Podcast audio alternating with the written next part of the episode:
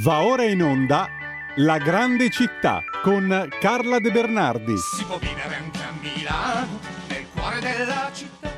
C'è tanta gente. Ridiamo subito la linea a Giulio Cainarca. Eccoci qua, grazie a Federico Borsari, un saluto a Carla De Bernardi, siamo scivolati un pochino, qualche minuto oltre le 9.15, parlavamo di sanità Carla e il tema è troppo drammatico. E allora ci ha portato via qualche minuto in più, eh, peraltro senza risolvere niente, come non hanno risolto niente negli anni coloro che hanno gestito questo settore, che è diventato sempre più, lo è, un business. Soldi, soldi, soldi. Eh, non vogliamo parlare di questo però, ma di Napoleone Bonaparte, se non ricordo male, perché ci avevi introdotto in questo capitolo, ma non avevamo finito di parlare di questo... Eh no. Di questo eh, non te lo liquidi in due puntatine, eh, un Bonaparte. Bonaparte è un tipo che, che sono stati dedicati migliaia e migliaia di volumi, per cui farli in dieci minuti. Eh, ascolta, quello che avete vedere è che della Scusami Carla, sento un po' un eco. Eh, chiedo, io sono ritorno, ce l'avevo, ce l'avevo Chiedo-. Provo, chiedo provo a richiamarla, sì. sì. Ecco, proviamo, proviamo a richiamare Carla ehm, perché Eh, anch'io sentivo, sentivo un'eco un po' strana. Intanto l'agenzia ANSAN, rubo questi eh, attimi utili a ricollegarci con Carla De Bernardi per darvi conto del titolo d'apertura dell'agenzia ANSA in questo momento. C'è la coppia Sala Bonaccini. Sala è il più amato tra i sindaci, Bonaccini è il più amato tra i governatori. È il sondaggio dell'istituto Noto per il sole 24 ore del lunedì che abbiamo visto prima in prima pagina. Tra gli elettori cala il pregiudizio dell'appartenenza politica. Giuseppe Sala sarebbe il sindaco più amato di Mila- d'Italia, no, no di, di Milano, che, che gaff, il sindaco più amato d'Italia. A Milano il 65% dei cittadini ama Beppe Sala. In prima posizione davanti a Marco Fioravanti, sindaco di Ascoli Piceno, e Antonio De Caro di Bari, però sono lì tutti intorno al 65%, entrambi sul podio a parti invertite l'anno scorso. Tra i presidenti di regione il più amato è Stefano Bonaccini, Emilia Romagna, che soffia Luca Zaia per uno 0,5%, il primato che Zaia deteneva da 12 anni. Al terzo posto un altro leghista, Massimiliano Federica, Friuli Venezia Giulia, 64%, già secondo un anno fa. Così. Beppe Sala e Bonaccini sono il sindaco più amato e il più amato governatore d'Italia. Carla, torniamo a figure ancora più eminenti dei due. Sia Sala, sia, sia Sala che Bonaccini vengono sopravanzati finora, non si sa mai, da, Bo- da Napoleone Bonaparte. Esatto. Allora, io non mi ricordo dove eravamo rimasti l'altra volta, però di fatto volevamo parlare eh, non, non tanto della sua storia.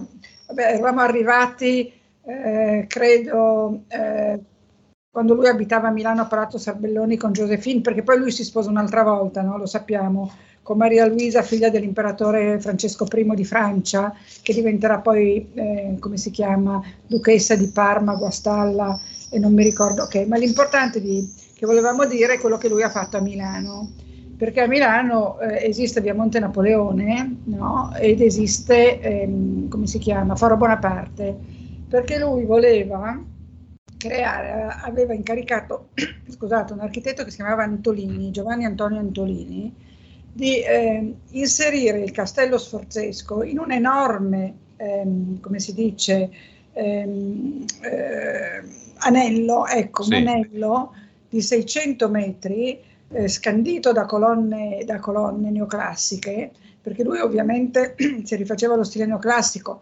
abbandonò lo stile barocco precedente, quello del- degli odeati eh, eh, conquistatori precedenti. E, e, eh, questo grande anello di 600 eh, metri doveva contenere delle sale per riunioni, sale per l'istruzione, per la pubblica istruzione, assemblee, comizi, le terme, la banca, un pantheon, una dogana, un teatro. Insomma, ci sarebbe stato questo gigantesco anello ehm, eh, molto aulico e molto celebrativo che celebrava appunto la grandezza di Napoleone, ma era troppo costoso. Non riuscì a farlo, riuscì a fare soltanto l'anfiteatro, quello che noi oggi chiamiamo l'Arena di Milano. No?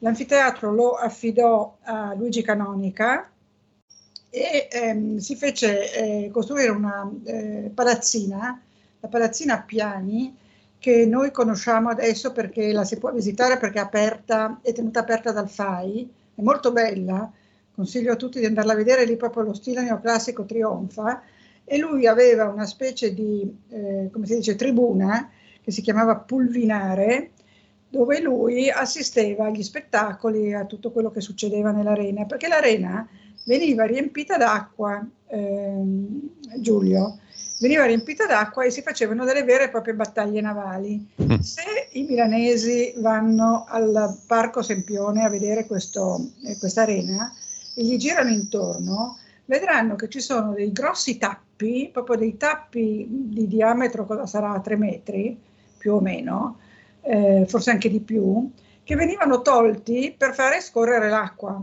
perché come lo riempissero l'arena non sto a dire, ma riempirla era evidentemente più semplice, invece svuotarla era un bel problema e quindi toglievano praticamente questi tappi e usciva, e usciva tutta l'acqua.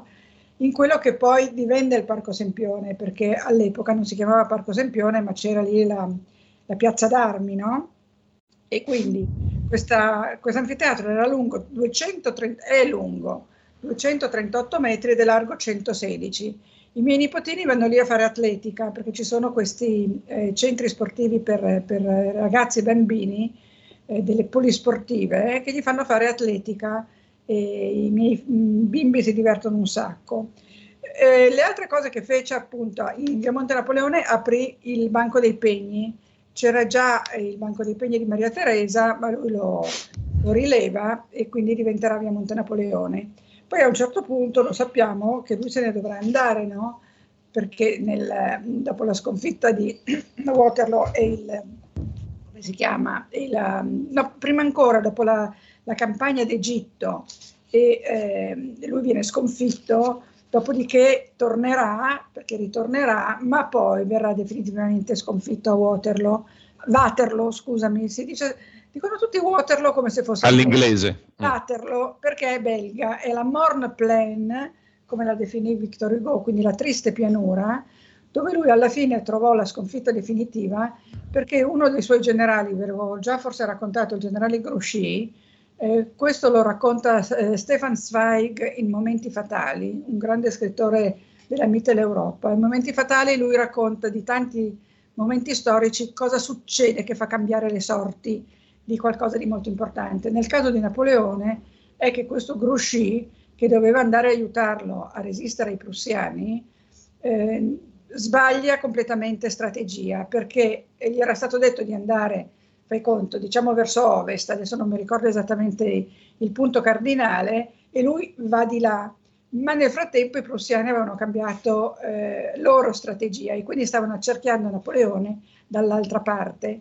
E Grouchy si ostina a voler andare dove Napoleone gli aveva detto di andare, come se io ti dicessi Giulio vai in piazza Loreto, poi in piazza Loreto non c'è più niente, cioè è crollata, è sprofondata e tu vai lo stesso in piazza Loreto perché io te l'ho detto. Ecco, lui si ostina Grouchy e quindi in questo momento fatale manca il supporto delle, eh, delle truppe, di parte delle truppe di Napoleone e lui viene sconfitto nella, nella triste pianura.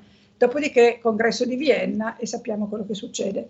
Però a Milano lui aveva anche fatto altre cose, aveva arricchito la pinacoteca di eh, quadri e dipinti sì. che aveva razziato in giro per, per eh, monasteri, conventi e chiese, tant'è che la Pinacoteca di Brera ha dei capolavori straordinari. Io ci sono tornata l'altro giorno non, non, avevo più visto la pala di Brera di Piero della Francesca e lo sposalizio della Vergine di Raffaello da tanto tempo e ti assicuro che sono rimasta di nuovo incantata. La famosa sindrome di Stendhal, no? che ti eh senti sì. male, ti gira la testa, eh, ti viene la nausea, perché sono dei capolavori di una tale portata che tu dici, ma come hanno fatto questi artisti a mettersi lì e su una tela bianca con un pennello cominciare a fare no? un tratto e poi viene fuori la pala di Brera con Federico di Montefeltro, Inginocchiato. Mm. Francesco. Eh? Sì, Federico in ginocchio. Federico in ginocchio, eh, in armatura però, no? per sì, rappresentare sì. il potere sia politico che religioso, eh, la Madonna col bambino in grembo che al collo ha un corallo, perché il corallo rappresenta il fatto che lui morirà eh, per l'umanità, e San Giovanni dalla sua destra del bambino lo indica il corallo con un dito.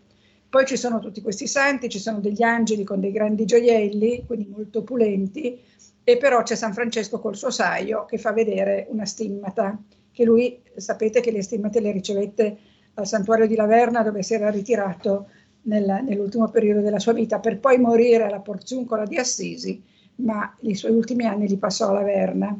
E poi ci sono, c'è questa famosa eh, abside rinascimentale in mezzo al quale pende un uovo di struzzo.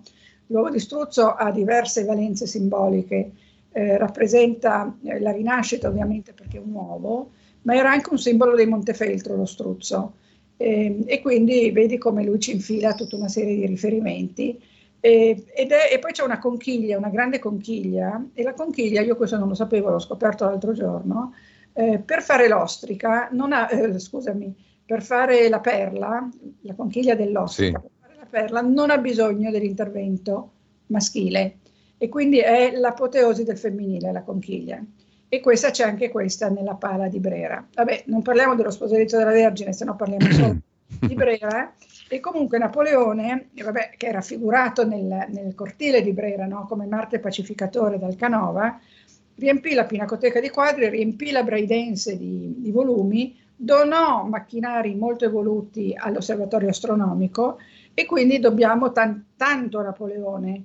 Eh, eh, completò il naviglio pavese, ampliò la Cagranda. Se andate all'Università Statale vedete che c'è una parte neoclassica perché, eh, che affianca la parte rinascimentale del, del, filarete, una parte neoclassica verso Via Laghetto fu l'ampliamento di Napoleone e poi eh, anche, anche, altre cose. Eh, per esempio, eh, fece, di Corso Venezia fece l'arteria più importante di Milano, il eh, palazzo del, del, numero 40, che io conosco bene perché ci abita una mia amica, e sul, sul, sulla sommità c'è una serie di statue, nove statue realizzate da Pompeo Marchesi e Grazioso Rusca, che si conosce meno, che rappresentano tutte le divinità dell'Olimpo, quindi Mercurio, Venere, Giunone, Giove, Apollo, Diana, Bacco, Cerere e Giano. Poi fece rifare tutte le porte milanesi. Le porte milanesi risalgono ai Romani, anzi ai Celti, e lui e ce le siamo portate dietro nei secoli, sempre nelle stesse posizioni più o meno, un po' qui, un po' là, magari spostate di qualche metro, ma ce le portiamo dietro da, da 100 anni fa. E lui le fece tutte in stile neoclassico, se andate a vedere Porta Ticinese o Porta eh, Nuova o Porta Comasina o Porta eh, Venezia, export orientale perché punta verso, verso Venezia, verso l'est, verso oriente, sono tutte delle grandiose eh, porte eh, neoclassiche, così come è neoclassico l'Arco della Pace, che lui fece fare sull'esempio di quello di Parigi, l'Arco di Trionfo, perché lui Corso Sempione lo intendeva come un viale trionfale che da Milano sarebbe arrivato direttamente a Parigi. Anche questo ovviamente non riuscì a farlo perché la storia gli diede torto e, e, buonanotte ai suonatori si potrebbe dire. No? Volevo dire un'ultima cosa, una curiosità, poi vi ti lascio perché credo che abbiamo... Sì, sì in via Laghetto c'è sempre stata, io me la ricordo benissimo, una eh, piccola teca di vetro con dentro una Madonnina che si chiama la Madonna del Tencit ed era all'angolo tra via Laghetto e dove c'è appunto la, la, la via della, della, statale, via Festa del Perdono, e eh, rappresentava la, la, Vergine Maria con un grande mantello sotto il quale c'erano dei santi, adesso non mi chiedere chi perché non mi ricordo, ma forse San Tommaso, e ai suoi piedi il lazzaretto e, eh, in cui si vede che da un lato entrano i malati e dall'altro escono i morti.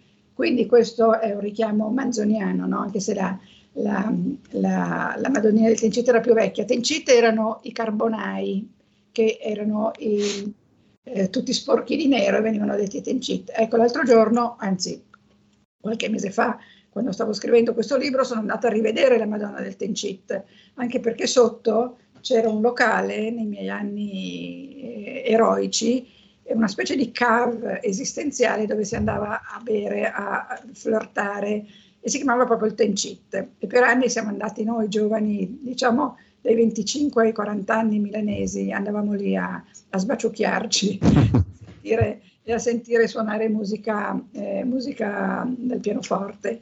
E eh, nella Madonnina del Tencino non c'era più. E allora oh, l'avevo scritto nel mio libro che lei c'era e quindi ho dovuto fare una rettifica perché la Madonnina non c'è più. Beh. Non c'è più perché l'hanno portata alla Cagranda, quindi alla, alla Fondazione Cagranda dove c'è anche una quadreria di tutti i benefattori della Cagranda e l'hanno portata lì per restaurarla. Poi non so se la riporteranno a Via Laghetto o se rimarrà alla Cagranda Comunque a Via Laghetto non c'è più. Così come non c'è più a Palazzo Sormani, nella sala del Grechetto, quell'enorme bestiario che c'era fino a pochi anni fa, anche lì io l'avevo visto, l'avevo scritto nel libro che c'era questo meraviglioso affresco e quando sono tornata alla Sormani il Grechetto non c'era più. E questo è singolare perché tu scrivi una cosa in un libro, eh sì. una cosa che c'è da decenni se non da secoli come la Madonnina e di colpo non c'è più e tu rischi di scrivere una stupidaggine.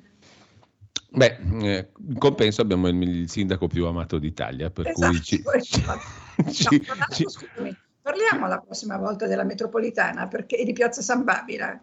Molto volentieri. Abbiamo... È orribile, mm. secondo me. Quale? Cos'è che stavi dicendo che è orribile? L'attuale Piazza San Babila con quella spianata ah, sì, di cemento sì, che affianca sì, la, più, la, è... la, famosa fontana, no? Che sono invece... d'accordo, sono d'accordo. Dai, eh, però ne parliamo la prossima settimana allora. Questi sono gusti, quindi c'è a chi piace e quindi... però eh, magari parliamo un po' anche della storia della metropolitana perché viene da molto lontano, Bene. non inizia la, inizia nell'Ottocento la storia. Benissimo, allora Carla, per il momento grazie. Mm, grazie a te. Prossima settimana ci risentiamo. Ho la voce giù, non so cos'è, deve essere l'umidità. No, no, va tutto bene, non ti preoccupare. Intanto, grazie, Giulio, buona settimana, buona settimana. Grazie Carla, tra poco ciao, ciao, ciao, ciao. abbiamo allegramente superato le 9.30, tra poco sentirete anche la rubrica audio-video diritto rovescio del direttore di Italia Oggi, Pierluigi Magnaschi, e poi con voi ehm, Matteo Furian che ringrazio per questa, ehm, per questa disponibilità in questa fascia estiva di luglio e agosto a condurre il filo diretto dalle 9.30 circa fino alle 10.30 e poi Pierluigi Pellegrini tutto il resto. Buona mattina a tutti. Avete ascoltato La grande città con Carla De Bernardi. E la gente che vive, che lavora, che si diverte, che respira in mezz'ora da piazza del Duomo, arrivi dove vuoi. Alle 4 del mattino Milano diventa un posto molto strano